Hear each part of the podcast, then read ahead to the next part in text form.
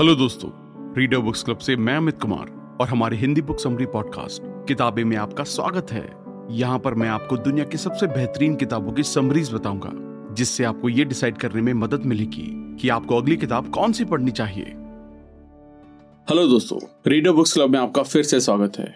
आज हम बात करने वाले हैं ऐसी बुक के बारे में जो आपको ये बताती है कि कैसे अपनी डिजायर को मैनिफेस्ट किया जाए, अपने विशेस और ड्रीम्स को रियलिटी में ढाला जाए। इस बुक का नाम है ask and it is given, learning to manifest your desires, जिसे एस्थर और जेरी हिक्स ने लिखा है। ये एक वाइब्रेशन की दुनिया है। जैसा कि आइंस्टाइन ने ऑब्जर्व किया कि जब तक कुछ मूव नहीं होता तब तक कुछ नहीं होता है, मतलब सब कुछ एक मेजरेबल फ्रिक्वेंसी पर वाइब्रेट होता है। अगर आप इस सॉलिड दुनिया के छोटे हिस्से को गौर से देखेंगे तो पाएंगे कि हर चीज सॉलिड दिखती है, वो नाच रही है, पार्टिकल्स खाली स्पेस में घूम रहे हैं।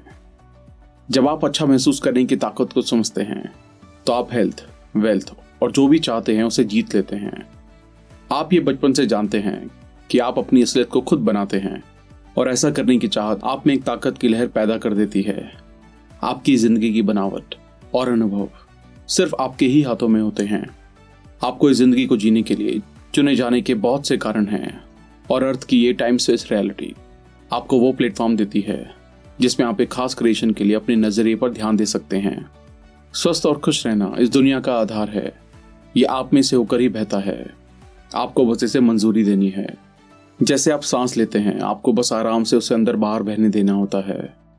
जो आप चाहते हैं वो पाने का कारण है कि आपने खुद को ऐसी वाइब्रेशन में बांधा हुआ है जो आपकी चाहत की वाइब्रेशन से मेल नहीं खाती है। अगर आप रुकें और सोचें तो आप अपनी परेशानी समझ पाएंगे। जो भी आपने चाहा है, चाहे वो बोला गया हो या नहीं, वो आप में से वाइब्रेशनली होकर गुजरता है। सोर्स ने उसे सुना और समझा है और उसका जवाब दिया है, और अब आप इसको रिसीव करने की मंजूरी देने का एहसास करेंगे। आप और सोर्स सेम ही हैं। आप सोर्स से अलग नहीं हो सकते हैं। सोर्स आपसे कभी अलग नहीं हो सकता है।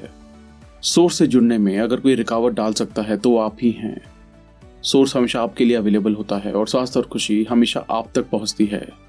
अक्सर आप इसे मंजूरी देते हैं पर कभी कभी नहीं। आप अपनी असलियत खुद बनाते हैं और कोई नहीं, और आप इसे तब भी बनाते हैं जब आपको ये समझ ना भी आए कि आप ऐसा कर रहे हैं। जब आपको अपने ख्यालों का एहसास होता है तो आप मनचाही असलियत को बना सकते हैं, और यही आप चाहते भी हैं। आपको शब्दों का इस्तेमाल करने की ज़रूरत नहीं है। आपको सिर्फ इसे अपने अंदर महसूस करना है। मैं ये चाहता हूँ, मैं ये मानता हूँ, मैं इसकी सराहना करता हूँ। आपकी चाहत ही सभी चीज़ों को आकर्षित करने की शुरुआत है। आप अपनी असलियत को बदलने से कभी नहीं थकते हैं, क्योंकि चाहत के नए आइडियाज़ का कोई अंत नहीं है। यह आपकी चाहत ही होती है जब आप उसमें खुश होते हैं, जो आप हैं और जो आपके पास है, और कभी कभी ज़्यादा पाने की चाहत करते हैं। आप महसूस कर सकते हैं कि क्या आप खुद को पूरी तरह सोर्स एनर्जी से जोड़ रहे हैं या नहीं। दूसरे शब्दों में कहा जाए तो जितना अच्छा आप महसूस करेंगे उतना ज़्यादा आप सोर्स से जुड़ेंगे, जितना बुरा फील करेंगे उतना कम जुड़ेंगे। आपकी भावनाएं सबसे ज़्यादा सोफिस्टिकेटेड वाइब्रेशनल इंटरप्रेटर होती हैं। आप इस प्रिंसिपल को तब समझ पाते हैं जब आप रेडियो सुनते हैं। आप तब तक म्यूजिक सुनने की उम्मीद नहीं कर सकते हैं जो one O one F M की रेडियो फ्रिक्वेंसी पर आ रहा है और आपका रेडियो अट्ठानवे पॉइंट सिक्स एफ एम पर ट्यून हो। आप ये समझते हैं कि आपकी वाइब्रेशनल फ्रिक्वेंसीज मैच होनी चाहिए। आप जिस भी चीज़ पर ध्यान देते हैं उसकी वजह से आप में से एक वाइब्रेशन निकलती है, और वो वाइब्रेशन आपकी चाहत के बराबर होती है, जो कि आपके पॉइंट ऑफ अट्रैक्शन के बराबर होती है। अगर ऐसा कुछ आप पाना चाहते हैं जो आपके पास नहीं है तो आपको बस उस पर ध्यान लगाना है और लॉ ऑफ अट्रैक्शन से वो आपके पास आ जाएगी। जो भी आप चाहते हैं उसे पाने का जरिया है कि आप उस चाहत की वाइब्रेशनल हार्मनी पाएं, और इस वाइब्रेशनल हार्मनी को पाने का सबसे आसान तरीका है उसे पा लेने की कल्पना करना, ऐसा मानना कि वो आपका हो चुका है। अपने ख्यालों को उसका आनंद लेने के लिए बहने देना। इससे आप उसे अपने अनुभव में ला पाएंगे। जब आपके ख्याल आपकी चाहत की वाइब्रेशन से मैच होते हैं तब आप अच्छा महसूस करते हैं। आपकी इमोशनल रेंज उम्मीद से लेकर खुशी की उत्सुकता तक होती है, पर अगर आप ध्यान अपनी डिजायर की कमी पर देते हैं तो आपकी भावना निराशा के एहसास से चिंता, चिंता से नाउम्मीदी, नाउम्मीदी से गुस्से, गुस्से से सुरक्षा, और सुरक्षा से डिप्रेशन तक पहुंच जाती है। आपकी भावनाएं आपको एक बेहतरीन गाइडेंस सिस्टम देती हैं, और अगर आप उन पर ध्यान दें तो आप खुद को जो भी आप चाहते हैं वहां तक ले जा सकते हैं। जो भी आप सोच रहे हैं वो एक तरफ से फ्यूचर इवेंट को प्लान करने जैसा है। जब आप सराहना करते हैं तो आप प्लान करते हैं, जब आप चिंता करते हैं तो आप प्लान करते हैं। चिंता करना अपनी कल्पना को इस्तेमाल करके कुछ ऐसा बनाना है जो आप नहीं चाहते हैं। जितना आप उसके बारे में सोचते हैं उतना ही आप उसकी तरह वाइब्रेट करते हैं, जितना आप उसकी तरह वाइब्रेट करते हैं उतना ही आप उसे अट्रैक्ट करते हैं। आपकी ज़िंदगी में कुछ भी अपने ख्यालों से उसके मोटिवेशन दिए बिना नहीं हो सकता है। कुछ ख्यालों में आप खुद को ब्लेस्ड महसूस करते हैं और कुछ में नहीं। आपको समझना होगा कि अगर आप खुद को ब्लेस्ड महसूस करते हैं और अच्छी चीज़ों की उम्मीद करते हैं तो ये आपके अलाउ करने की स्टेट को दर्शाता है, और अगर आप ब्लेस्ड महसूस नहीं करते हैं तो आप अच्छी चीज़ों की उम्मीद नहीं करते हैं। जब आप अच्छी चीज़ों की उम्मीद नहीं करते हैं तो ये आपके रोकने की स्टेट को दर्शाता है। एक ख्याल को डीएक्टिवेट करने का एक सही तरीका है कि दूसरे ख्याल को एक्टिवेट करें। दूसरे शब्दों में, अगर एक ख्याल से ध्यान हटाना है तो दूसरे ख्याल पर ध्यान दें। आपकी भावनाएं आपके सोर्स से रिश्ते के बारे में हैं, और क्योंकि भावनाएं वो सब बताती हैं जो आप सोर्स में अपने रिश्तों के बारे में जानना चाहते हैं, इसलिए हम अपनी भावनाओं को हमारे इमोशनल गाइडेंस सिस्टम की तरह मानते हैं। एक बार आप अपने इमोशंस और जो ज़रूरी मैसेजेस आपको देते हैं उन्हें समझ लें तो आपको उनका अनुभव होने तक का इंतज़ार नहीं करना पड़ेगा। आप जैसा महसूस कर रहे हैं उससे बता सकते हैं कि आप कहाँ जा रहे हैं। अगर आप अपनी नई कार के बारे में सोचेंगे तो वो धीरे धीरे आप तक आने का रास्ता बना लेगी, पर अगर आप अपनी पुरानी कार के बारे में सोचेंगे तो नई कार आप तक नहीं आ पाएगी। ये लॉ है कि अगर आप एक बार अपने ध्यान एक डोमिनेंट वाइब्रेशन को आपके अंदर एक्टिवेट कर चुका है तो चीज़ें जो आप चाहें या ना चाहें आपके पर्सनल एक्सपीरियंस पे आने का रास्ता बना लेंगी। आप जिस भी चीज़ पर ध्यान देते हैं वही आपका सच बन जाती हैं। लॉ ऑफ अट्रैक्शन यही कहता है।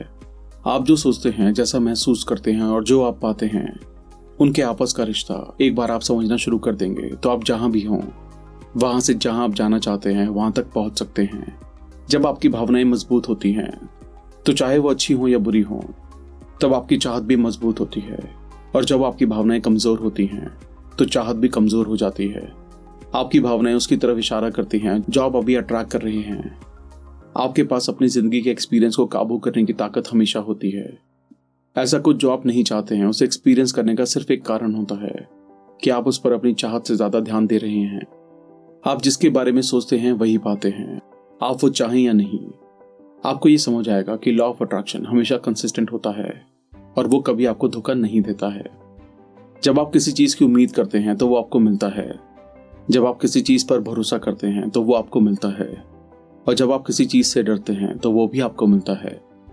जैसा आप ध्यान दे रहे थे, भरोसा कर रहे थे और जैसा सोच रहे थे, अगर वैसा ही करते जाएंगे तो आपके एक्सपीरियंस में कोई बदलाव नहीं आएगा। आप जो भी मांगते हैं वो आपको मिलता है, बस आपको उस मांगी हुई चीज़ के वाइब्रेशनल हार्मनी में होना होता है। अनचाही चीज़ें बिना इनवाइट किए आपके एक्सपीरियंस में नहीं आ सकती हैं। एप्रिसिएशन और सेल्फ लव सबसे ज़रूरी पहलू है जिन्हें आपको बढ़ाना चाहिए। भावनाओं को समझने के लिए बहुत से शब्दों का इस्तेमाल किया जाता है, पर असल में सिर्फ दो इमोशंस होते हैं, एक अच्छा महसूस कराते हैं और दूसरे बुरा महसूस कराते हैं। Processes for manifestation. प्रैक्टिस के साथ आपको ये पता चल जाएगा कि आप मैनिफेस्ट करना सीख गए हैं या अभी भी शुरुआती स्टेज पर ही हैं। पर सबसे ज़रूरी ये है कि एक बार जब आप अपने महसूस करने के तरीकों को काबू कर लें तो आप इसे एंजॉय करेंगे। इन प्रोसेसेस को अपनाने से पहले आपको ये समझना होगा कि आप अभी कैसा महसूस कर रहे हैं और कैसा महसूस करना चाहते हैं।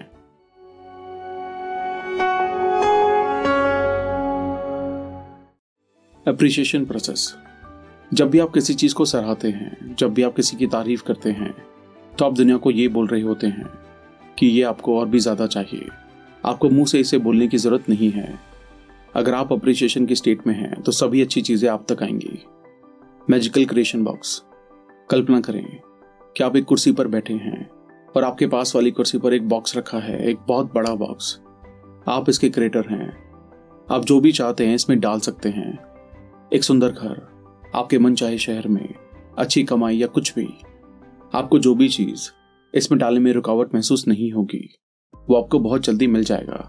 पर जिन चीज़ों को आपको डालने में किसी भी तरह की रुकावट महसूस होगी, वो चीज़ें आपको देरी से मिलेंगी। Creative workshop. एक मैग्नेट की तरह आप भी ख्यालों, लोगों, घटनाओं और लाइफस्टाइल को आकर्षित करते हैं। जब आप चीज़ों को वैसे देखते हैं जैसी वो हैं, तो उन जैसी चीज़ों को और भी ज़्यादा अट्रैक्ट करते हैं।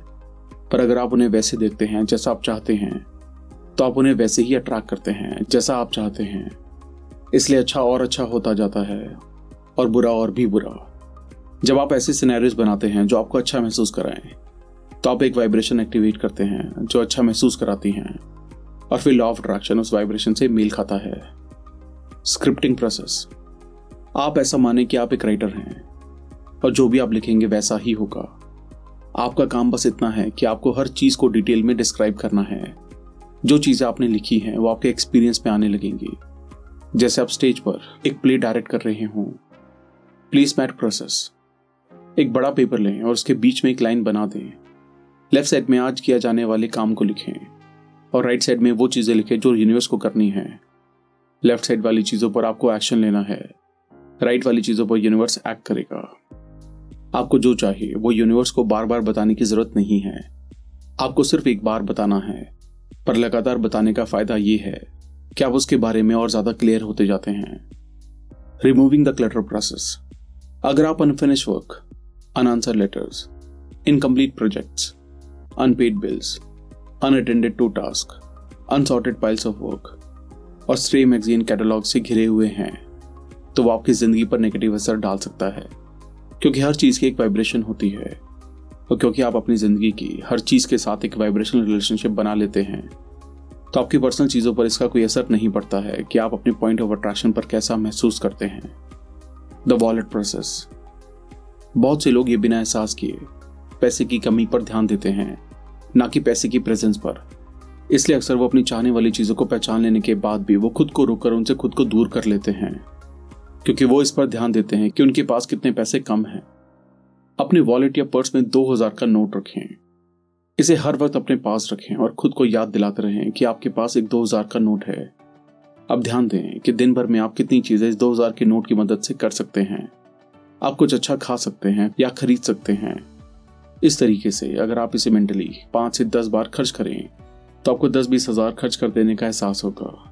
आपको महसूस होगा कि आपके वॉलेट में पावर है बहुत कुछ खरीद लेने की। इससे आपकी फाइनेंशियल सेंस ऑफ वेलबींग बेहतर होती जाएगी और आपका पॉइंट ऑफ अट्रैक्शन शिफ्ट होना शुरू हो जाएगा। Finding the feeling place. Finding the feeling place सबसे ज़्यादा मददगार है आपको एक सही वाइब्रेशन रेडिएट करने के लिए।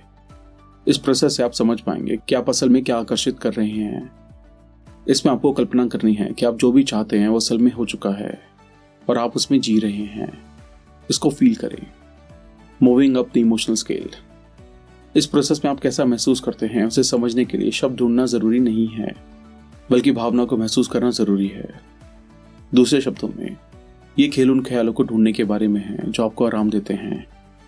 याद रखें, एक बेहतर फीलिंग का मतलब है रुकावट को कम करना, जिसका मतलब है जो आप चाहते हैं उसे ज्यादा मंजूरी देना। आज का एपिसोड सुनने के लिए धन्यवाद। और अगर आपको ये एपिसोड पसंद आया हो तो अपनी फेवरेट पॉडकास्ट ऐप पे जरूर सब्सक्राइब करना। फिर मिलेंगे एक और नई किताब के साथ।